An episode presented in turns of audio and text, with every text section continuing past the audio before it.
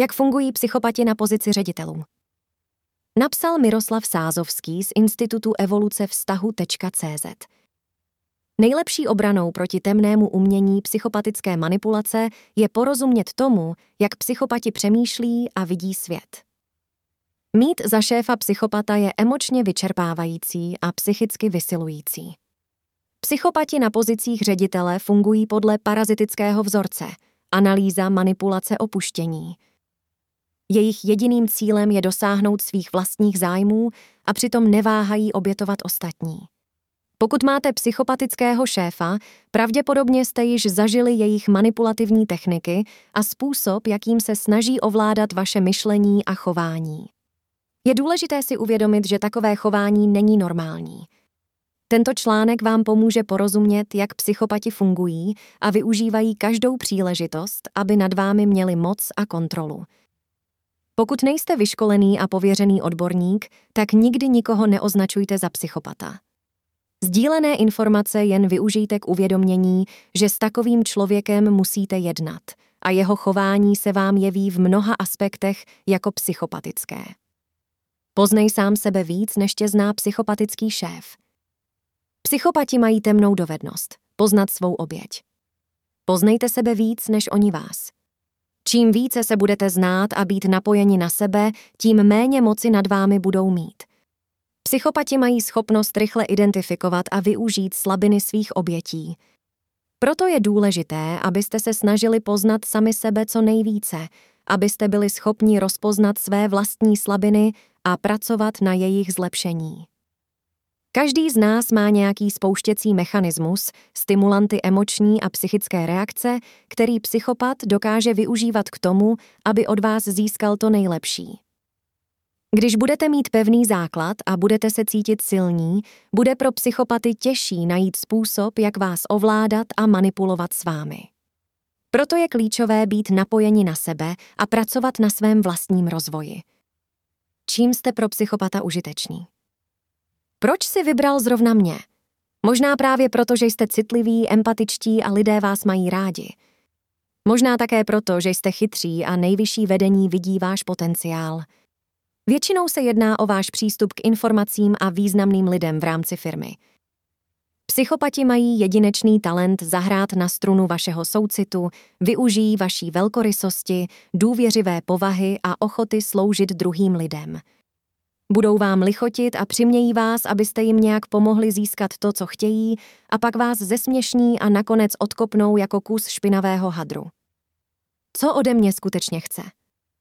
Vždy poslouchejte svou vnitřní moudrost. Lidé, kteří měli možnost pracovat s psychopatem, si do svých deníků zapisovali na začátku vztahu. Láká mě to, ale mám pocit, že mě nakonec nějak využije pro svůj prospěch.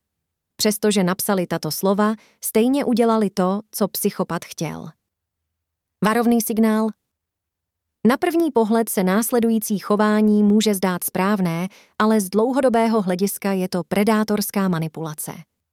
Představte si situaci, že vás někdo z kolegů obviní z něčeho, co není pravda, nebo vás dokonce urazí s prostým slovem. Vy zajdete za svým šéfem, abyste tento konflikt nahlásili a získali podporu. Váš nadřízený řekne, to snad ne. Vy hned začnete mít pocit, že vás chápe a má stejný pocit jako vy z této situace. Predátorský šéf vám bude naslouchat a vy v domnění, že je na vaší straně, mu budete svěřovat své největší obavy a klíčové informace, které v budoucnu pravděpodobně až téměř jistě vyžije pro vmanipulování společného vztahu. Takové chování ze strany nadřízeného může být na první pohled zdánlivě správné, ale z dlouhodobého hlediska se jedná o predátorskou manipulaci. Pokud vám šéf ukazuje pochopení a naslouchá vašim problémům, může se zdát, že máte podporu a můžete mu důvěřovat. Avšak ve skutečnosti může být jeho jediným cílem získat vaše důvěrné informace a využít je proti vám v budoucnu. Proto je důležité být obezřetní a pečlivě volit, komu se svěříme se svými problémy. Tři vaše slabiny, které psychopati rádi zneužívají proti vám – Každý predátor pozná svou oběť a její slabiny. Můžete si být jistí, že mazaný psychopat zná vaše největší slabiny. Při práci s klienty nejen z podnikatelského světa jsem zjistil, že rádi využívají tři slabiny. Co je na vás špatně? Každý z nás na sobě vidí nějaké chyby a nedostatky. Psychopati je velmi obratně rozpozná a dá vám najevo, že vás přijímá takové, jací jste a nakonec bude tvrdit, že má podobné chyby jako vy. Tím si vytvoří psychopatické pouto. Může se jednat o to, že jste příliš tlustí, hubení, introvertní, osamělí a tak dále. Co vám schází? Každému z nás něco schází. Přesvědčení, že něčeho méně, než bychom měli mít, zabarvuje náš způsob bytí a jednání. Proto když se před námi zjeví někdo, kdo je naladěný na naší notu a nabízí nám, že nám chybějící věc dodá, tak jsme ochotni proto udělat cokoliv. Pokud je to příliš dobré na to, aby to byla pravda, pak to tak pravděpodobně je. Stáváme se psychicky, emočně a někdy i fyzicky zranitelní, protože se často bezhlavě vrhneme do rukou někoho, kdo je až příliš ochotný nám pomoci. Může to být láska, sebedůvěra, pochopení, vzrušení nebo úspěch. Čeho se bojíte? Všichni máme okamžiky, kdy máme obavu a pochyby. Klademe si otázky a spekulujeme, jak se dané věci vyhnout. Může to být intimita, setkávání s lidmi, vystoupení na pódium před veřejností a tak dále. Psychopaté tyto obavy identifikují a poskytnou jim důležité informace k tomu, aby vás v budoucnu vystavili situacím, kdy nad vámi budou mít moc a kontrolu.